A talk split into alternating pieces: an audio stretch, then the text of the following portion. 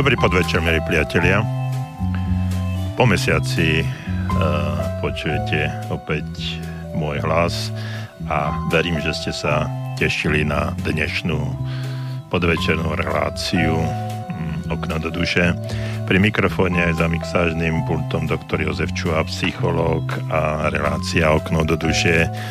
Je tu opäť, opäť s nami a s vami a verím, že ste sa, no tak dúfam, že ste sa trochu aj tešili, že dnešný podvečer strávime spolu, lebo ja som sa veľmi tešil a priznám sa, že tá mesačná pauza mi veľmi chýbala, to znamená, že toto vysielanie mi chýbalo a hlavne ten kontakt s vami.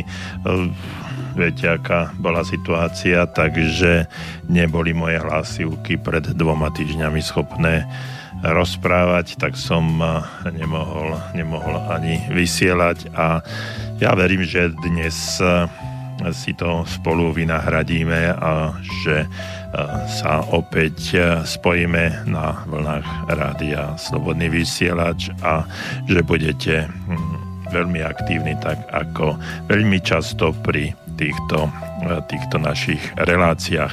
Okno do duše je tu, ako som spomenul, opäť s vami, je štrnásteho marca.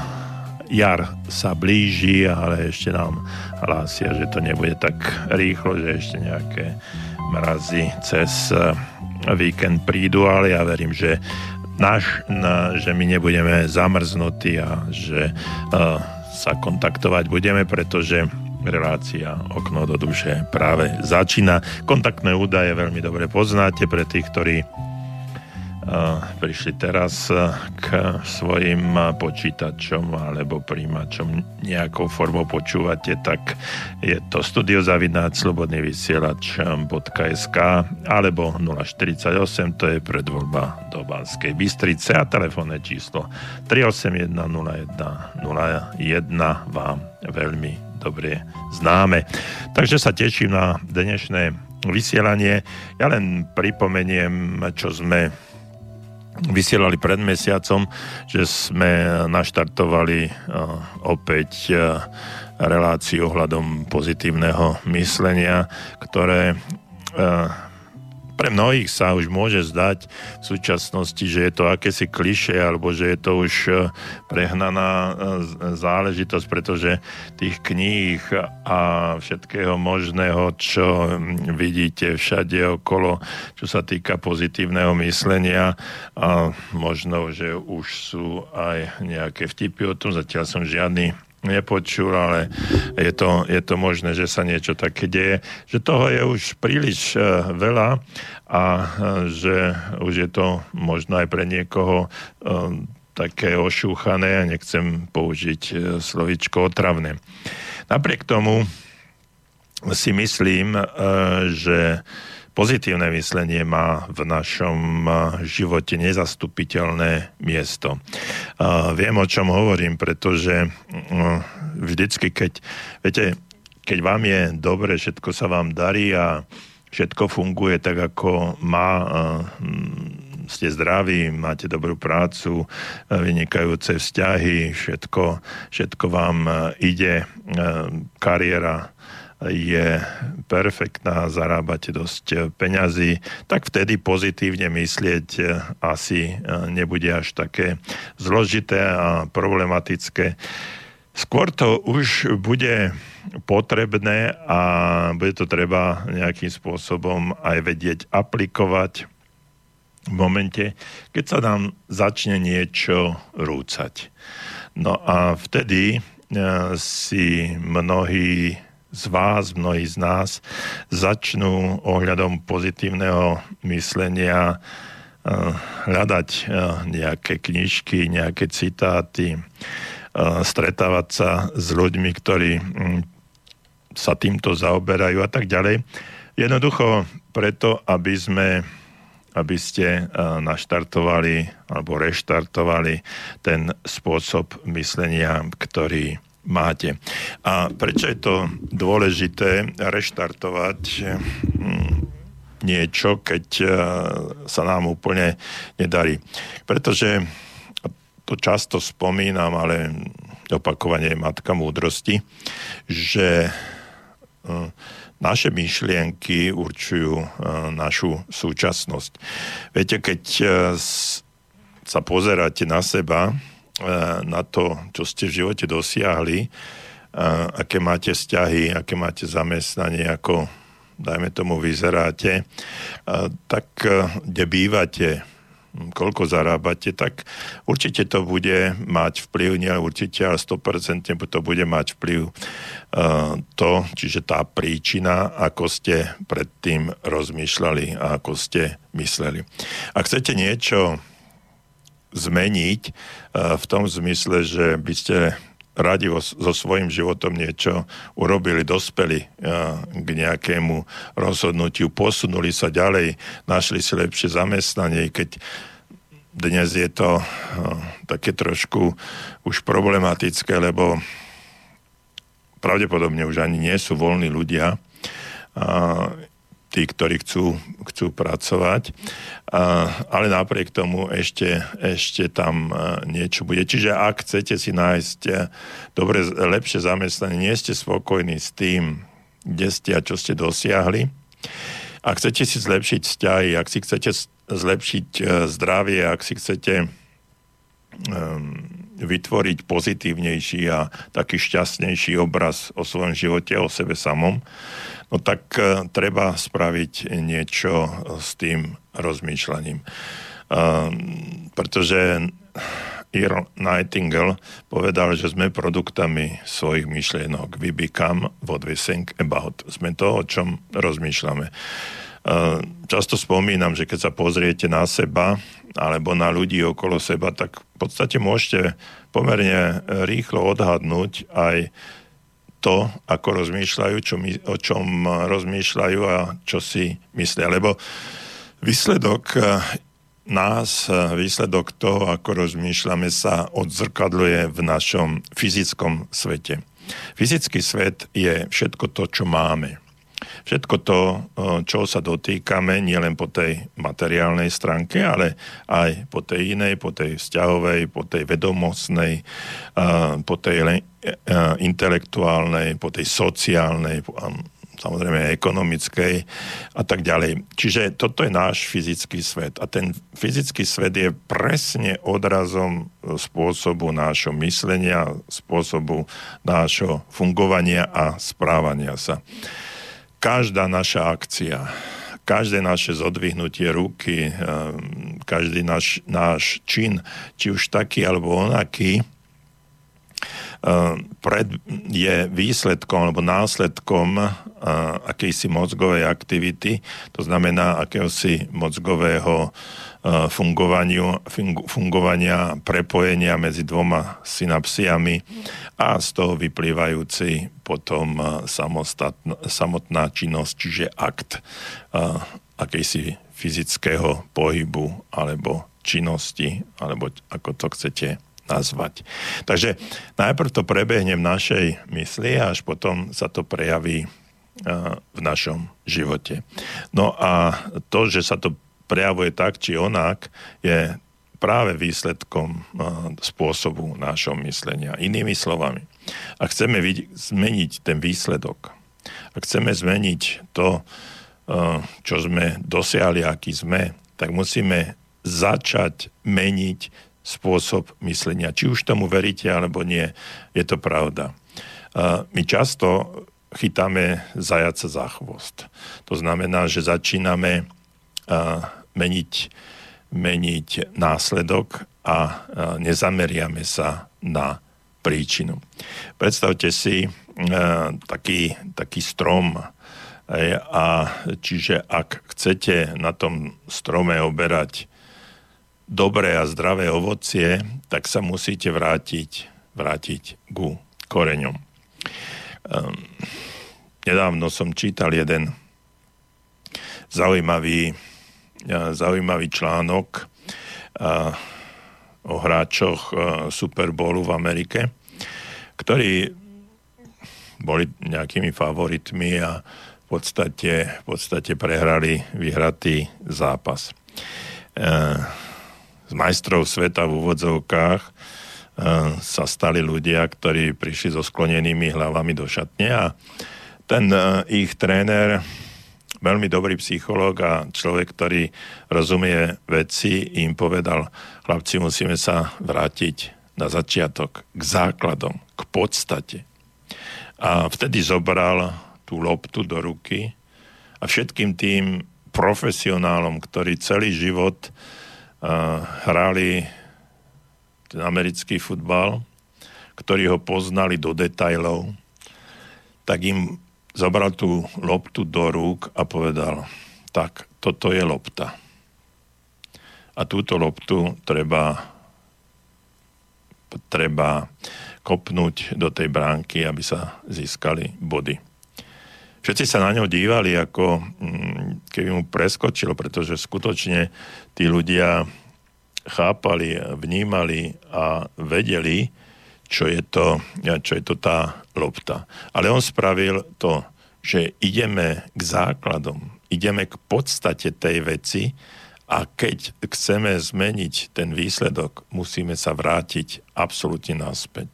My nemôžeme meniť, meniť následky, alebo výsledky, musíme zmeniť príčiny. Ale k tomu, aby sme sa začali meniť príčiny, musíme ich vedieť aj analyzovať. Musíme vedieť, čo vlastne bolo príčinou toho, že sa nám udiali takéto alebo onaké veci. A tam často si treba položiť, položiť tú otázku. Čo mi chcel život povedať tým, že mi spravil túto vec? Že toto je ten výsledok uh, môjho života. Že, sa, že ma vyhodili zo zamestnania. Že nie som spokojný uh, s prácou. Že málo zarábam. Že sa mi pokazili vzťahy. Uh, že, že mám narušené, narušené zdravie. Uh, a, mnohé, a mnohé ďalšie veci. A keď si na toto budeme vedieť odpovedať, čo mi chce život týmto povedať, tak začíname analyzovať a hľadať prapríčinu toho všetkého. No ale ako sa dostať do tej prapríčiny? Uh, viete, často sa stáva, že v dnešnej takej rýchlej dobe ako keby sme sa, ako keby sme sa snažili všetko urýchliť, všetko pochopiť a my sa nedokážeme stíšiť a dostať sa do seba. Rozšíriť si, rozšíriť to vedomie okolo, okolo seba. Poviem vám príklad, alebo niečo, čo by sme, by sme mohli nasta- nazvať aspoň takú mystifikáciu alebo falošnú správu hoax, a, ktorá v súčasnosti, tak sa to, tak sa to volá. A, viete, aj v jednej nedávnej knihe som tiež čítal, že ako my musíme súťažiť, a, ak by sme sa medzi sebou medzi, medzi ľuďmi, aby sme sa dostali na vrchol. Že tá súťaž je jediná, jediný spôsob, ako sa dostať niekde na špicu. A v tejto knihe bol uvádzaný príklad, ktorý v podstate mnohí z vás už poznajú. A to je to, že my sme tiež boli volakedy určitou spermiou, ktorá vyhrala súboj a, s miliónmi a, ďalších a dostala sa, dostala sa do toho vajíčka, z toho sme my vlastne vznikli. Čiže sme unik, unikát a vyhrali sme už akúsi, akúsi súťaž a, s množstvom, s miliónmi ďalších, čiže sme milióny iných porazili. No, ale situácia je trošku, trošku iná. A podstata toho všetkého je, že nie tá, tá jedno, jedna spermia vyhráva celý ten, celý tú, celú tú súťaž, ale ono je to otočené trošku naopak. Samotné vajíčko dokáže sa otvoriť v jednom momente a prijať tú správnu spermiu a nie, pra, nemusí byť to práve tá, ktorá mm, bola prvá. A dôvod, prečo vám to hovorím, je ten, že už keď prenikne tá spermia do vajíčka, tak nastáva niečo, čo je, čo by sme mohli nazvať ako absolútny pokoj. Vtedy začína ticho. Vtedy sa nič nedeje. Nič sa nedeje niekoľko dní. Až potom nač, nač, začnú nastávať tie zmeny a začne sa, začnú sa tie bunky deliť a vyvíjať sa človek.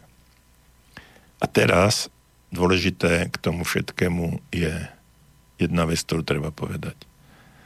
Len vtedy, keď sa stíšime, keď nastane určitý pokoj, keď nastane doba ticha, vtedy môžeme prísť na podstatu toho všetkého, čo nás trápi, čo nás ťaží. Prestať rozmýšľať, o čom rozmýšľame, nechať jednoducho tie myšlienky, nech lietajú, nech odletia, nesústreďovať sa na ne, jednoducho ich nechať tak. Nechať tak. A v tejto tichosti počúvať život, ak chcete počúvať Boha, ak chcete počúvať vesmír, ak chcete počúvať svoje podvedomie, ak chcete počúvať niečo, čo je mimo vás, ale čo vás obklopuje a čo vás nesmierne, čo sa vás nesmierne jednoducho s ľahkosťou dotýka. A keď prídete na to, tak treba s tým niečo spraviť. To ticho vám dá odpoveď na mnohé otázky. No a chvíľu budem ticho aj ja a zatiaľ si zahráme jednu pesničku a po tejto pesničke vy už môžete telefonovať na telefónne číslo nula štyridsaťosem, tri osemdesiatjeden, nula sto jeden alebo napísať na studio zavináč slobodný vysielač bodka es ká. Teším sa na každý váš kontakt, na každý váš názor. No a po pesničke budeme pokračovať v reminiscencii, v pripomenutí toho, čo je to pozitívne myslenie.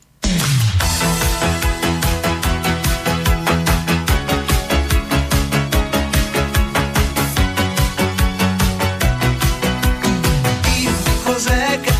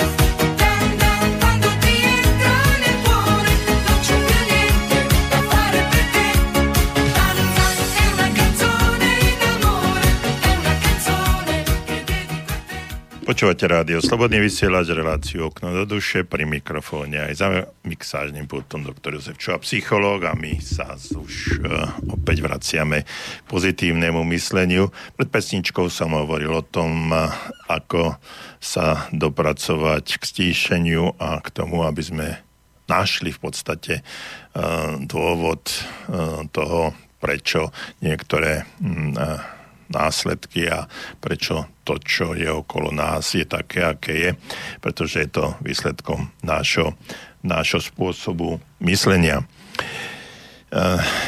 Je treba povedať, že obvykle sa vychádza z toho, že pozitívne, pozitívne myslenie vlastne prináša zdravie, spokojnosť a úspech. No ale neplatí to pre každého, pretože existujú ľudia, ktorí tvrdia, že vlastne pozitívne, pozitívne myslenie im absolútne, ale absolútne nepomohlo, ale skôr ich uvrhlo niekde viacej do biedy, choroby a depresí. Potom sú iní ľudia, a ja k tým patrím, ktorí ktorí by mohli treba aj prisahať na to, že považujú pozitívne myslenie za základ šťastného, šťastného žitia. No a napriek tomu, že prvé myšlienky od Normana Vincenta Peala a ďalších autorov boli už takmer šesťdesiat rokov staré. Či, čiže Norman Vincent Peale prvý raz spojil tieto dve veci, pozitívne a myslenie, do tohto positive thinking, a spojil tieto dve slova do kejsi holej vety, a vtedy sa to niekde v päťdesiatych rokoch minulého storočia všetko začalo. No a napriek tomu, že to už má nejakých šesťdesiat rokov, tak je, stále si myslím, že je potrebné, potrebné niečo, niečo si k tomu povedať a určitým spôsobom to aj vysvetliť. Vo všeobecnosti môžeme chápať, že pozitívny sa používa pre kladný a akýsi optimistický postoj k životu. Na druhej strane kritici tohto slova alebo tohto názoru hovoria, že je to akýsi únik zo sveta, povedal by som až ilúzia, vytesnenie či ignorácia. No ale ak máme zistiť, čo vlastne pozitívne myslenie znamená, musíme vyjsť z pôvodného významu, významu tohto slova. Takže, a to som už hovoril pred mesiacom, ja to len opakujem, slovo pozitívny pochádza z latinského pojmu positivus, čo znamená stanovený, daný, a tým vlastne sa popisuje to, čo je, čiže to, čo existuje, daný stav. Niečo, čo je, čo je reálne v danej situácii, v tejto, v tejto chvíli. Takže toto je, toto je pozitívne, alebo pozitív, pozitívus, od slovička pozitívus. No a z hľadiska toho, čo som minule povedal, aj doteraz je pochopiteľné, že v modernej psychológii existuje aj odvetvie pozitívna psychológia. Sa s pozitívnym, s pozitívnym myslením vyskytujú hlavne tieto štyri pojmy, ktorý, ktoré si sa pokúsime trošku o nich porozprávať. Je to optimizmus, riadenie života, zvládnutie života, a štvrté je seba dôvera. Takže, čo je to optimizmus?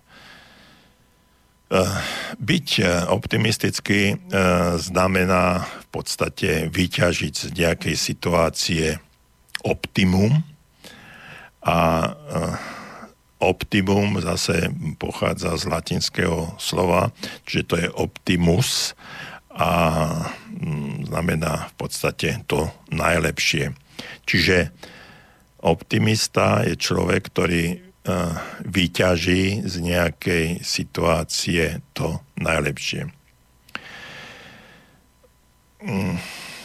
Povedal by som, že optimizmus neznamená len slepo veriť alebo dôverovať tomu takému, však to dobre dopadne, však o nič nejde, aj tak to bude v poriadku. A neznamená to ani, že zavrieme oči a ideme, ideme dopredu, nech sa deje, čo sa deje. Optimizmus vyžaduje vidieť celok a nie je to iba obyčajným protikladom pesimizmu, ako sa vo všeobecnosti, vo všeobecnosti tvrdí. Ak si vezmeme taký slovný príklad, napríklad s pohárom vody naplneným do polovice, to poznáte poznáte veľmi často, že pesimista ho vidí ako teda tento pohár ako poloprázdny a optimista ako poloplný. No a toto je také, také vo všeobecnosti, vo všeobecnosti znamenajú, znamenajúci mýtus a ten znamená, že ide o absolútne nepochopenie slovíčka optimizmus. Optimistovi vlastne nestačí tešiť sa z toho, že má polovicu vody v tom pohári, že má polovicu naplnený.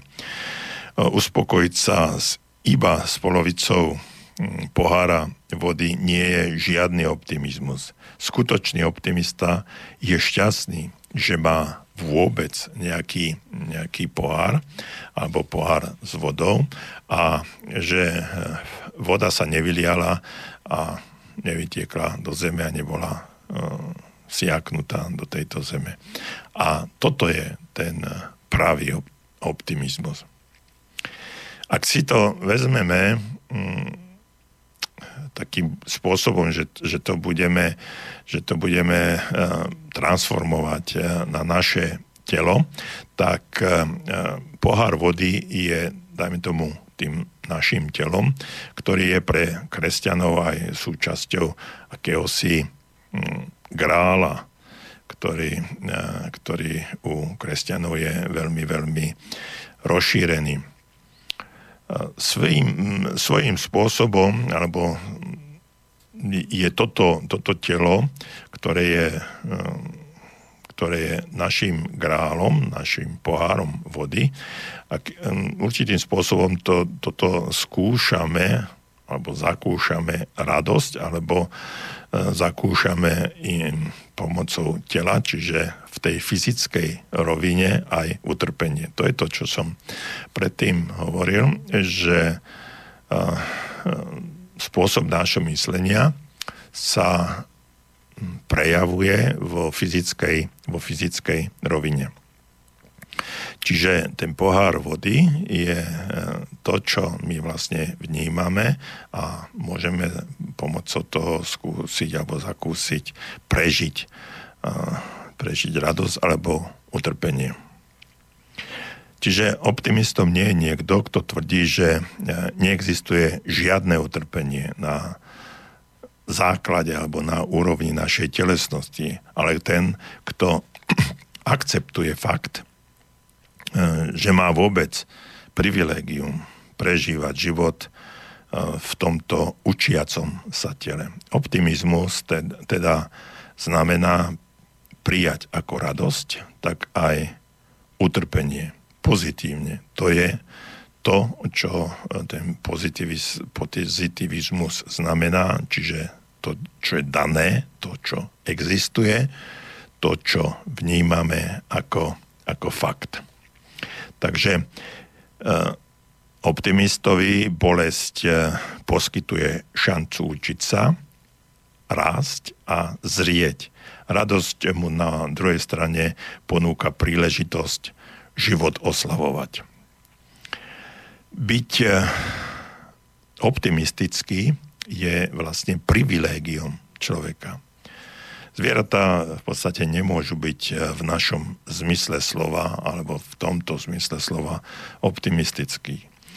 V styku s prírodou sa môžeme domnievať, že naša telesnosť je vlastne podliehajúca vonkajším okolnostiam, čiže my sme v podstate aj výsledkom prírodných zákonov, ktoré sú okolo nás.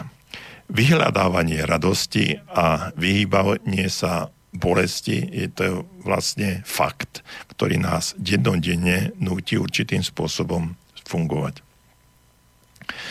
No a človek dokáže buď odmietnúť, alebo prijať určitý nástroj, ktorý, ktorý mu slúži k tomu, aby začal chápať a vnímať seba a aj spôsob fyzickej existencie ako výsledku spôsobu myslenia. A v podstate aj vedomia. Ja chápem a vnímam to, že vedomie je určitý dar, ktorý, ktorý sme dostali. Tento, tento dar nie je možné vyčísliť v, určitých, v určitej materiálnej, v peňazoch napríklad, v určitej materiálnej úrovni. Vedomie môžeme, môžeme len, tento dar vedomia môžeme len vnímať ako, ako hodnotu, ktorú sme, ktorú sme dostali. Byť optimisticky znamená v tomto prípade oslavovať život taký, aký je, čiže na úrovni pozitívneho aj negatívneho, čiže na úrovni radosti aj bolesti.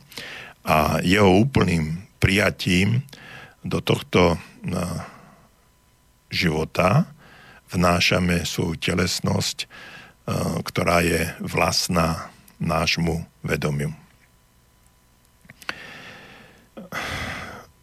Myslím si, že v Biblii sa píše, že buďte múdrym správcom vlastného duchovného dedičstva.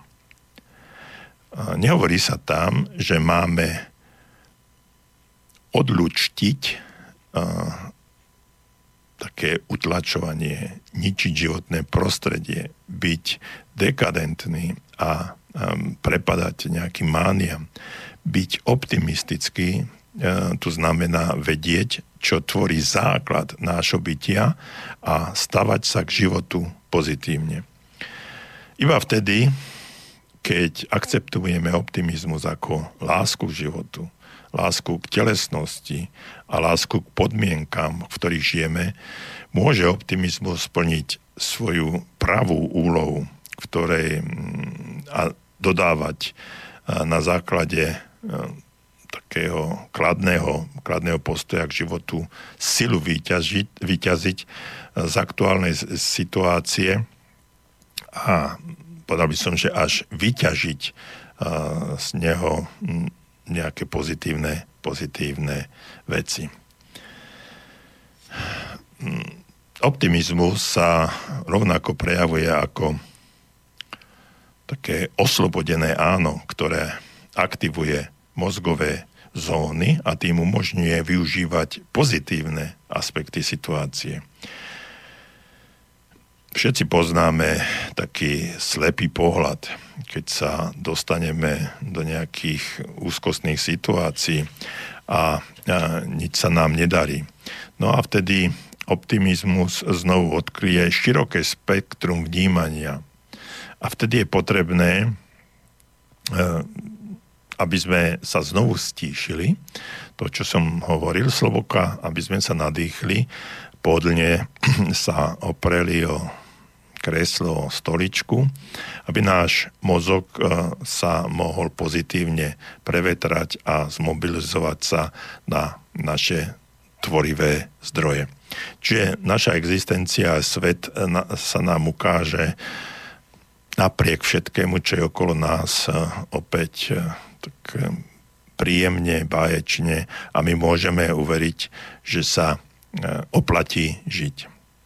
No a i tam, kde zdanlivo nemôžeme nič robiť, čo rozumne chápaný optimizmus môže aj znamenať, že sa, to, že sa nám to nejakým spôsobom vracia. Existuje celý rad štúdií, ktoré ukazujú, že medzi optimizmom a zdravím je veľmi úzky vzťah. V reprezentatívnych prieskumoch pacientov, ktorí sa pripravovali na ťažké operácie, sa preukázalo, že optimistický prístup mal pozitívny vplyv na pooperačnú rekonvalescenciu a život v ďalších rokoch. Optimisti sa taktiež viac starajú o svoje zdravie, vyhýbajú sa návykovým látkam, vedúcim k chorobám, akými sú napríklad drogy, alkohol, ale aj nikotín. No a o tom ďalšom, ďalšom bode, v tej som spomínal optimizmus, riadenie, riadenie života, zvládnutie života a sebadôvera, takže po pesničke pôjdeme na riadenie života. A ideme sa prechádzať po mliečnej dráhe.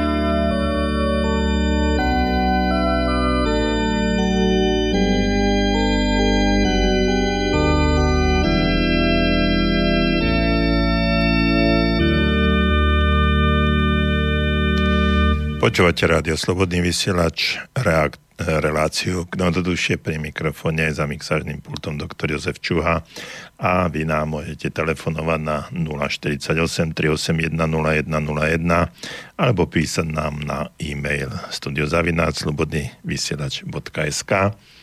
No a ja jeden z vašich e-mailov prečítam od slečny alebo od pani Kajky. No dobre, nech je slečna. Dobrý večer.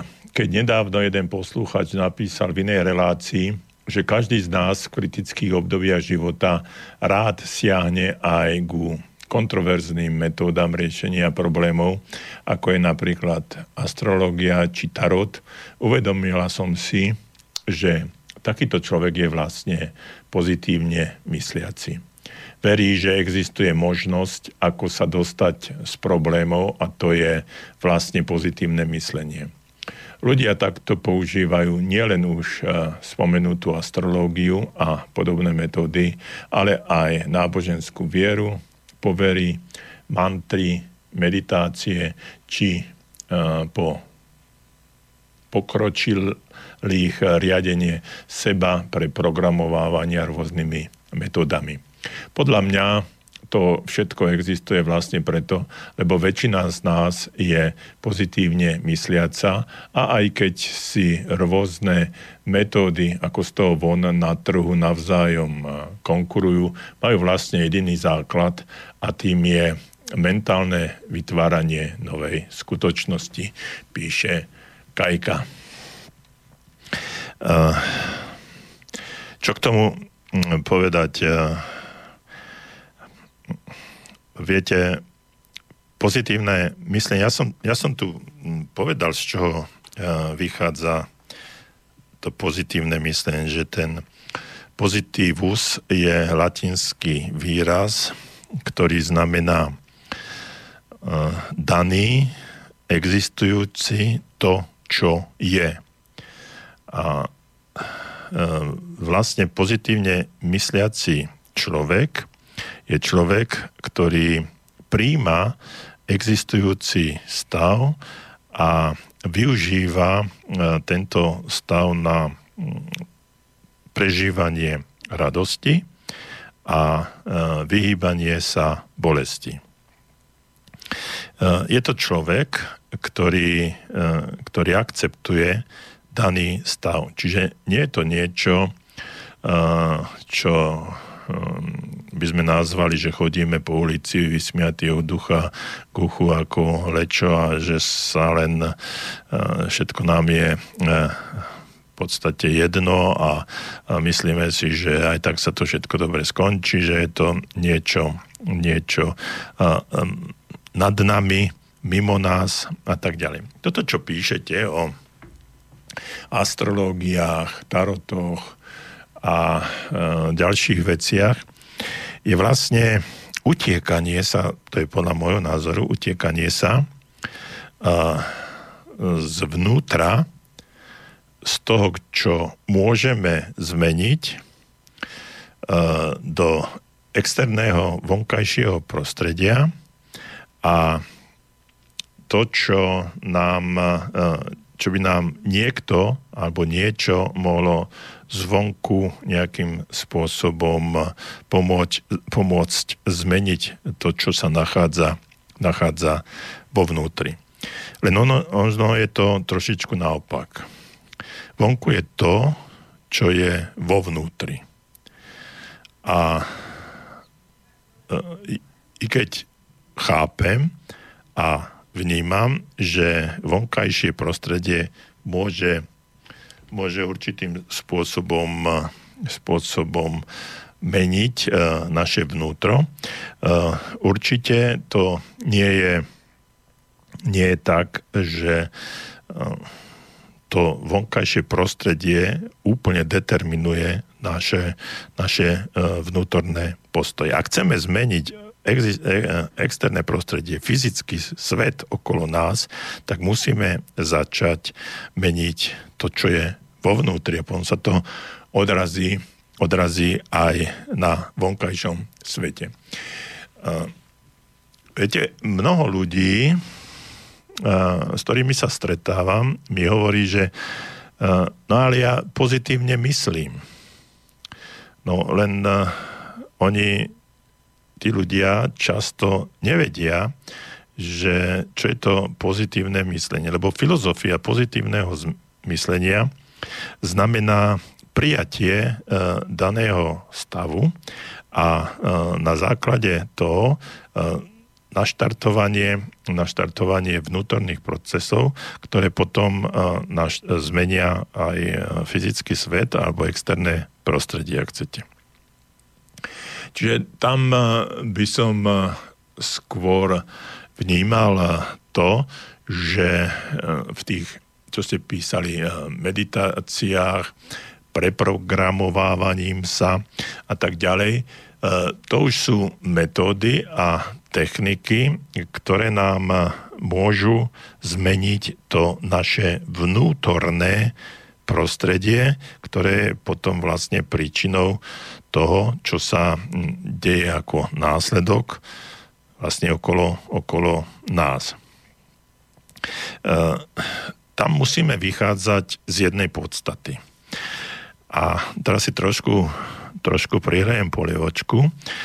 O svojej knihe Pozitívne myslenie neboli. Tam vychádzam alebo využívam sedem pádov našej slovenčiny. A to som už o tom hovoril. Od minulosti cez súčasnosť po budúcnosť. A tú, tú minulosť chápeme v tých prvých troch pádoch, štvrtý, piatý je súčasnosť a šiesty, siedmy je budúcnosť. Čiže analyzujeme svoj stav, kto sme, čo sme, komu vďačíme, čo sa udialo v našom živote. Akceptujeme to, potom prechádzame do súčasnosti, čiže oslovenie, čiže ja, kto som, ako sa na seba dívam, a to vychádza, vychádza z tých našich minulých skúseností, z tých paradigiem, ktoré vzorcov správania, inými slovami, ktoré sme prijali v minulosti a ktoré vytvorili našu súčasnosť a náš stav taký, aký je. No a chceme našu budúcnosť zmeniť, aby sme nešli takým istým spôsobom ako doteraz, tak musíme, musíme prechádzať do toho šiesteho, o kom, o čom je to, naša budúcnosť a s kým čím. Čiže príjmame nové paradigmy, nové formy správania a meníme vnútorné nastavenie, ktoré sa so sto percent istotou, istotou takou, akože dýchate, prejaví vo vonkajšom, vonkajšom svete, fyzickom svete, vo svete zdravia, lásky, pokoja, peňazí, kariéry, šťastia a tak ďalej a tak ďalej. No a toto je vlastne pozitívne, pozitívne myslenie. Akceptácia toho, čo je, a zmena vnútorného prostredia, ktorá bude, ktorá je prameňom toho, čo sa udeje do budúcnosti. Takže toto je, toto je to vnímanie pozitívneho myslenia ako faktu a ako nejakého spôsobu realizácie svojho života. No a teraz by som prešiel k tomu riadeniu, riadeniu života. Je vlastne, keď riadím svoj vlastný život, predpokladám určité pozitívne očakávania. To znamená, že môžeme ísť svojou cestou a do určitej miery túto cestu aj kontrolovať a pozitívne ovplyvňovať. To je to, je to o tom šiestom a siedmom páde, ako som hovoril.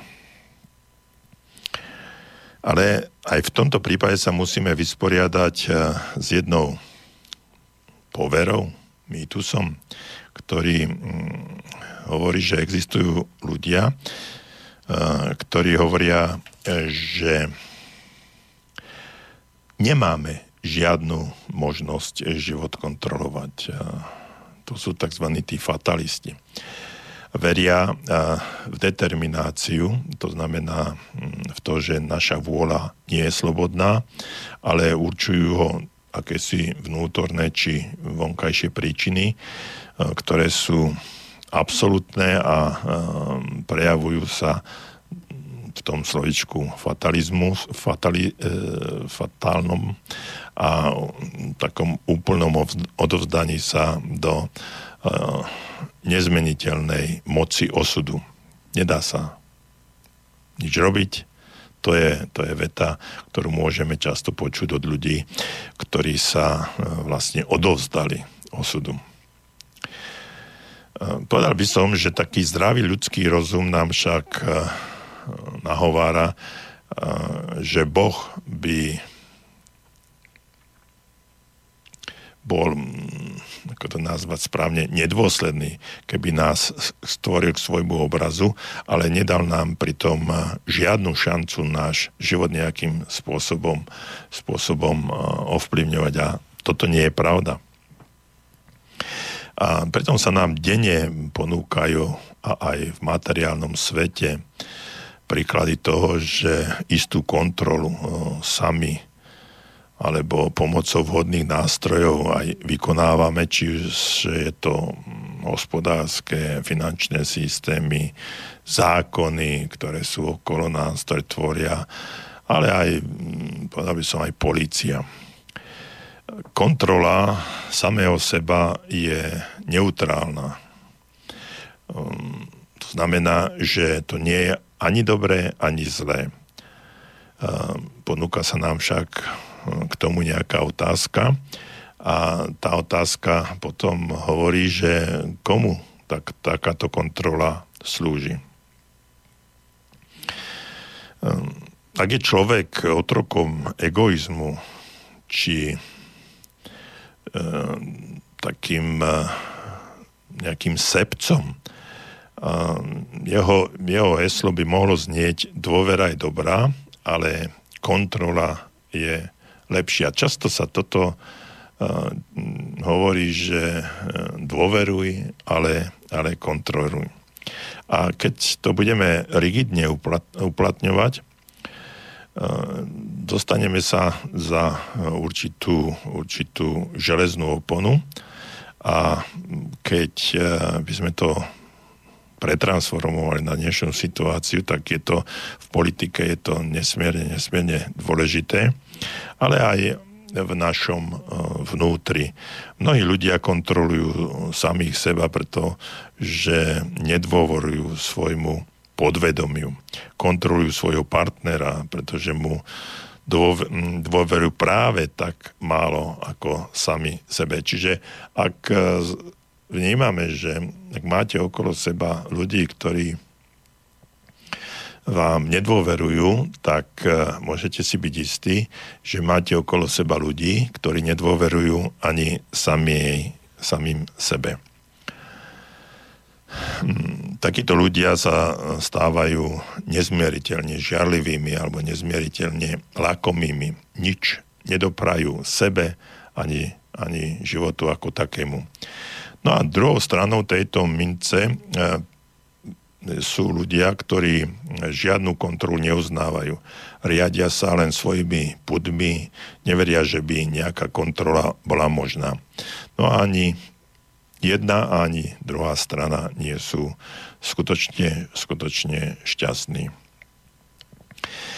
Čo to však znamená aktívne riadiť svoj život? Znamená to byť si vedomý, že máme možnosť presadiť uh, sa nad uh, tú alebo onú oblasť života, presadiť sa ponad kontrolu alebo, alebo bez nej sa aj obísť a určitým spôsobom aj usmerňovať uh, svoj život. Touto formou môžeme riadiť uh, i to, čo je nekontrolovateľné a dať uh, tomu uh, zmysluplný, zmysluplný rámec.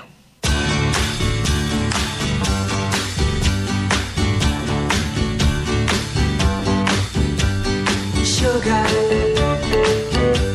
oh honey, honey, you are my candy girl.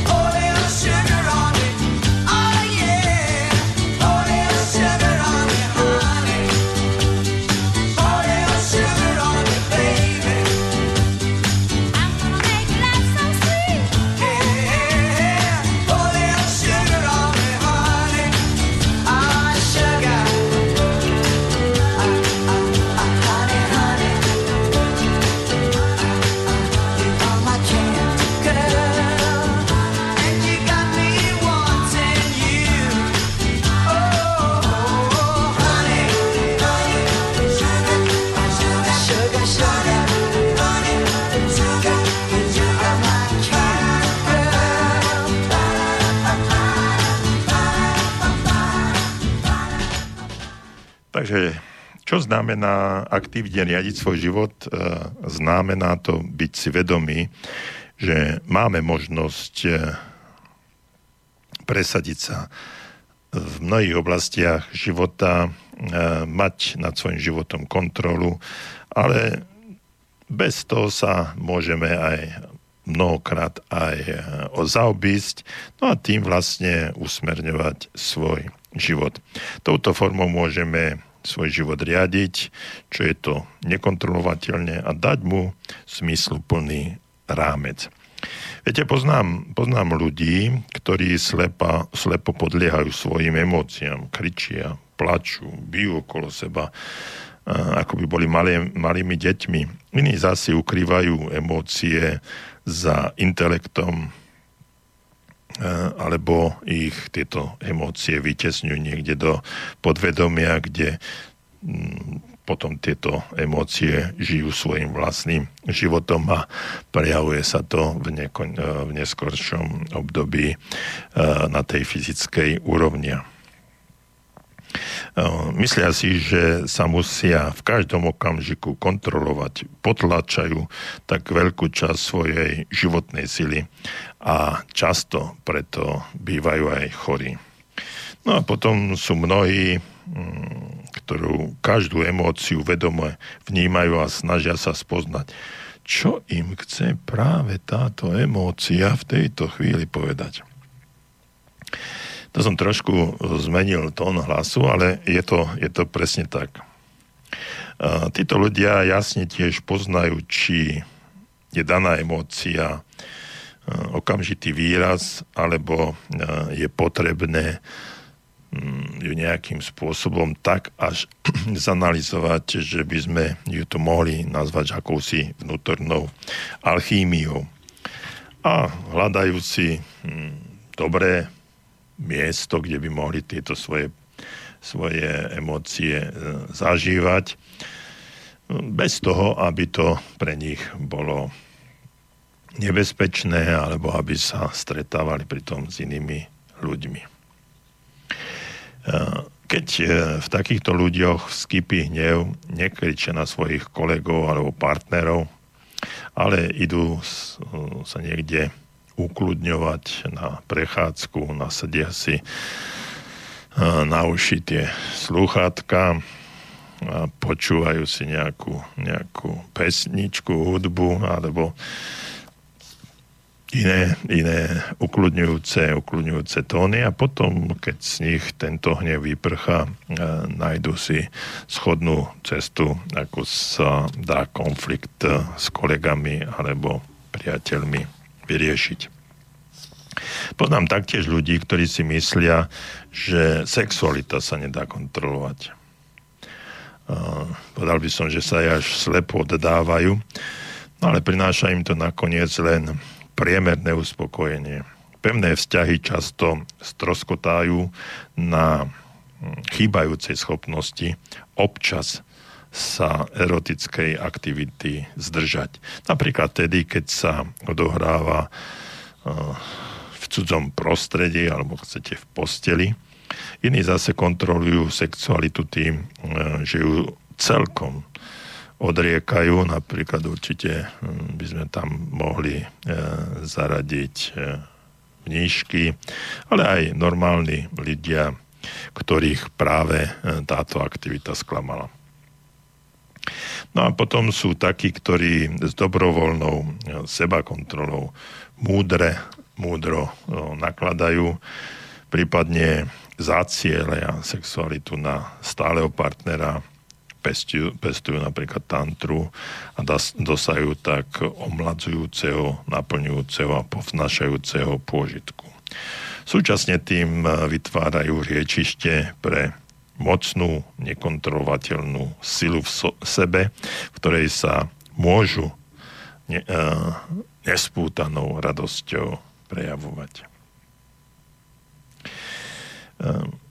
učiť sa riadiť svoj život te- teda v žiadnom prípade neznamená potláčať všetky pohnútky, o ktorých sme e, práve hovorili, ale vnímať ich, pracovať s nimi a vnímať ich ako určité posolstvo, ktoré sme dostali, a toto posolstvo aj konštruktívne využívať. Niektorí ľudia sa domnievajú, že to, čo sa deje v ich okolí, sa nedá kontrolovať. Tie odpovede, že aj takto nemá žiadny zmysel. Často sa to stáva na nejakých, pri politike, alebo, alebo keď fungujete v nejakej komunálnej oblasti, alebo v nejakej kontinuite, alebo komunite, prepáčte za kontinuitu, komunite v domoch a, a tak ďalej, takže rezignujú, že aj takto nemá zmysel, nič s tým nedosiahnem, nikto, nemôžem to ovplyvniť a radšej sa na to vykašlem, čiže taký alibizmus. Často hovoria, že môžem robiť, čo chcem, ale napriek tomu to nič nie je platné. No a títo ľudia nevidia, že sa vinou svojho myslenia sami stávajú prekážkou k naplneniu takýchto, takýchto požiadaviek. Druhí si, iní ľudia si naopak myslia, že nič nie je nemožné. Sú presvedčení, že môžu všetko kontrolovať. Z toho pramenia určitým spôsobom také vnútorné ilúzie, že je možné všetko zrealizovať. A i keď to zo začiatku dosť dlho funguje a prináša isté zisky, nakoniec sa spravidla dostaví také vytriezvenie.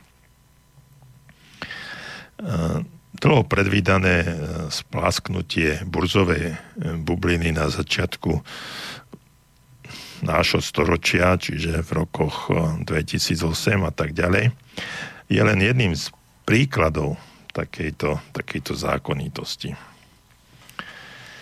Takže keď vnímame seba ako ľudí, ktorí sa môžu vzdať kontroly nad mnohými aspektami, tak potom môžeme, môžeme sa dostať do situácie, že naše emócie nám prerastú cez hlavu.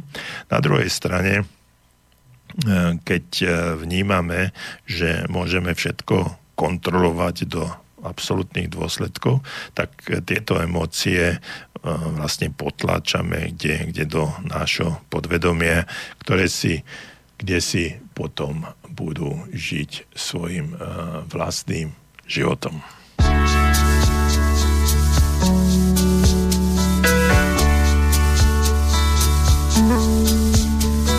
Stretti abbracciati sul play Samba Rio. Oggi divido con te quello che ho. Un misto di donna e bambina Samba Rio. Giochiamo a fare mattina finché si può, e le tue scarpe buttale via, io la mia noia la butto via, mettiti a sedere e parliamo un po'. Oppure no, sento che già non resisto, San Mario. Nella tua mano il transistor suona da un po'. Tu bella ti asciughi i capelli, San Mario. Tocco e non ti ribelli, certo che no. en tu vestido.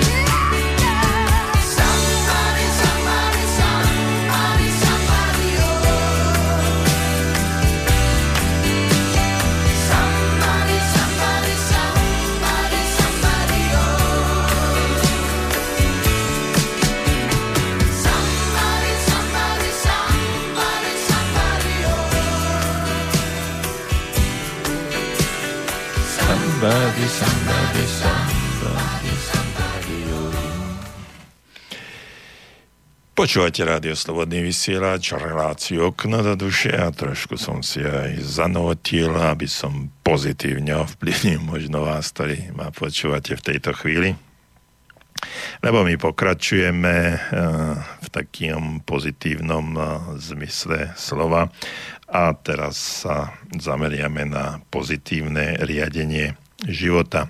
Podal by som to takto, že pozitívne riadenie života spočíva v tom modliť sa, keď žiadna práca nepomáha, a pracovať, keď nepomáha žiadna modlitba.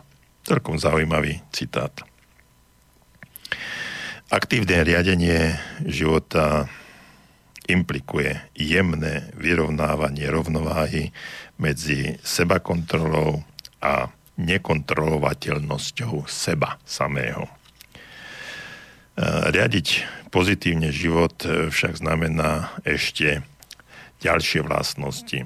Treba napríklad sa pozerať aj na etické hľadisko života.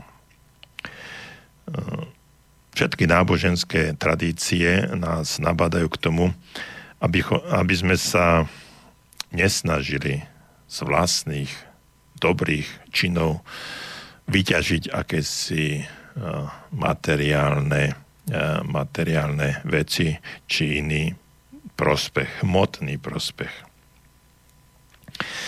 Pretože ak niekto chce riadiť svoj život iba z výpočítavosti, prichádza, a to je nesmierne dôležité povedať a pochopiť, o cenné účinky nesebeckého počínania. Napíšte mi na studio zavináč slobodný vysielač bodka es ká, či ste spravili v poslednom čase uh, nejakú, nejaký nesebecký počin, ktorý uh, pomohol druhým a bol pre vás uh, uh, naozaj takým povzbudením, že aj na, v tejto stránke, duchovnej stránke vášho života sa niečo udialo. Rád si to prečítam a určite sa s tým podelím aj s ďalšími poslucháčmi. Teším sa na vaše nesebecké počiny. Takým nevyhnutným dôsledkom pozitívneho riadenia života nie sú v prvom rade očakávania krátkodobého, krátkodobého efektu, aby sme mali krátkodobé plody, ale aby sme si trvalo vytvárali zdravie a blaho vlastného stromu života. Viete, o plody by sme sa nemali starať. Tie, tie plody prídu, oni budú rásť sami, ako náhle strom vyženie listy a ukáže kvety, môžete si byť istí, že tie plody sa tam ukážu. No a potom, keď dosiahneme súľad so svojím osudom, môžeme sa cítiť ako stvoritelia, ale dostať sa na takú pozíciu si vyžaduje postupovať krok za krokom dopredu a v živote si niečo aj vydobiť. Určite poznáte taký citát, že Pane, daj mi silu zmeniť to, čo zmeniť môžem. Pokoru prijať to, čo zmeniť nemôžem. A múdrosť rozoznať jedno od druhého. Tento citát je pripisovaný nejakému pánovi, ktoré sa volá, volá Ignác z Loyoli. Takže verím, že z tohto citátu sa dokážeme, dokážeme poučiť. Ako môžeme vlastne tak pozitívne zvládať život? Myslím si, že pozitivita má vzájomnú súvislosť so zvládaním toho, čo nás ťaží. Toto je to, čo som možno na začiatku relácie hovoril, že pozitívne myslieť je úplne jednoduché, keď sa nám všetko darí, keď sme zdraví, máme prácu, vzťahy, kariéru, peniaze, všetko funguje. Vtedy pozitívne myslieť alebo hovoriť, že som pozitivista, je úplne jednoduché. No ale práve v momente, keď nás niečo ťaží, tak pozitivita má práve vzájomnú súvislosť so zvládaním toho, tejto ťaže, ktorú máme. Takzvaná pozitívna psychológia mohla, zati- mohla zatiaľ iba preukázať, že akési pozitívne formy ovládajú, ktoré napríklad, napríklad duchovné prepojenie, či dokonca humor predstavujú dôležitú časť zvládania, zvládania života. Keď si spomenieme na jedenásteho septembra, viete, o čom hovorím, skúmali sa ľudia, ktorí prežili túto katastrofu a ukázalo sa, že to O, u určitého percenta účastníkov sa zaobišlo bez závažných e, duševných škôd.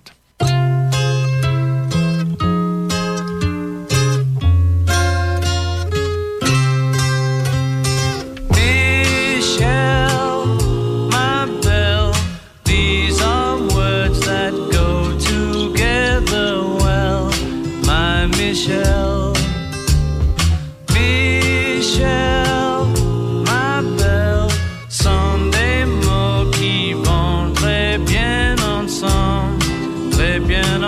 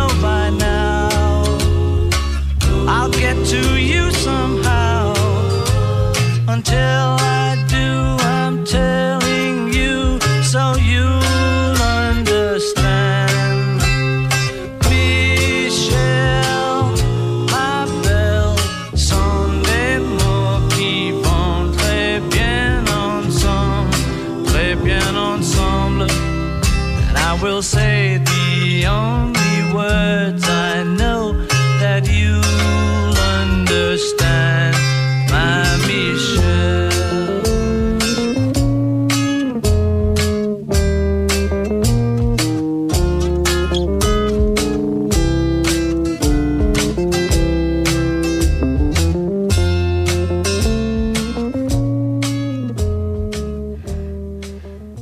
Takže vrátim sa k tej katastrofe z jedenásteho septembra a spomínal som, že sa ukázalo, že u určitého percenta účastníkov tohto nešťastia sa zaobišlo bez závažných duševných škôd. No, čo mali spoločné? Cítili sa spirituálne prepojení. Nábožensky, duchovne, ezotericky s nejakou vyššou mocou. Pri podobných trage- tragédiách síce humor nie je pilierom pozitívneho zvládania života, ale môže tak fungovať vtedy, ak je terčom smiechu vlastná osoba, jej chyby a nedostatky. To znamená, že si uťahovať zo seba samého a nie, nie z druhých. Inou pozitívnou formou ovládania alebo riadenia, pozitívneho riadenia vlastného života je nádej. Nádej je nesmierne silnou duchovnou hodnotou, pozitívnou hodnotou, ktorá nám určuje to, ako, ako by sme mali, mali fungovať. Čiže nádej nie je iba, nemyslím si, že, alebo ne, nemyslím tým, keď poviem nádej, že to nejaká, nejaké plané dúfanie v tom zmysle, že dúfajme, že, to, že sa to podarí, ale akási, ako by som to povedal, aby táto, táto nádej bola takou vedúcou silou, vedúcou nádejou života, ktorá ako keby tušila možnosť šťastného konca a cieľavedome k nemu mierí. Nádej e, nie len, že posilňuje, a toto je dôležité si pripomenúť a prijať a uvedomiť, že posilňuje imunitný systém. Nie len to, ale vedie nás i k tomu, aby sme sa viacej starali o zdravotnú prevenciu. Takže tá nádej, ktorá nás vedie, pomáha hlavne pri zdolávaní depresií. Toto je, alebo pri stavoch blízkych, blízkych depresií. Stáva sa pritom akýmsi priamým protipólom sebavra, sebevraždy alebo, alebo v tej najhlubšej, najhlubšej beznádeji. Z hľadiska tejto nádeje sa javí i perspektívna budúcnosť, taká realistickejšia. A podľa najnovších poznatkov pozitívnej psychológie je prospečná i taká, také legitímne, legitímna pri chronických depresiách. A tam sa, tam sa hodne e, pri liečbe používa nádejná, nádejná perspektíva. A keď to trošku aj preženieme, aby sa našla sila, ktorá je schopná situáciu zvládať. Čiže tá nádej v pozitívnej psychológii hodne pomáha pri riešení alebo liečení problémov, psychických problémov.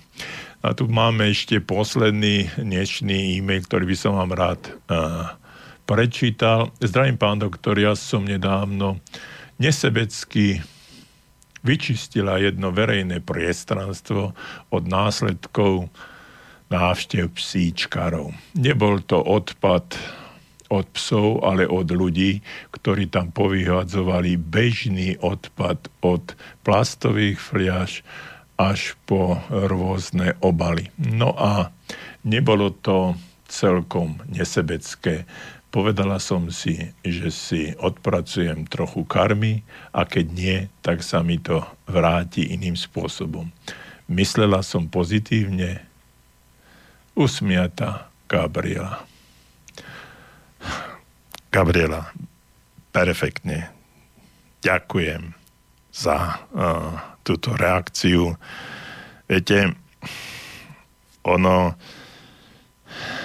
v tom momente, keď ste to začali robiť a keď ste prišli na to, že chcete niečo spraviť, vtedy ste naozaj mysleli pozitívne a uvedomili ste si potrebu.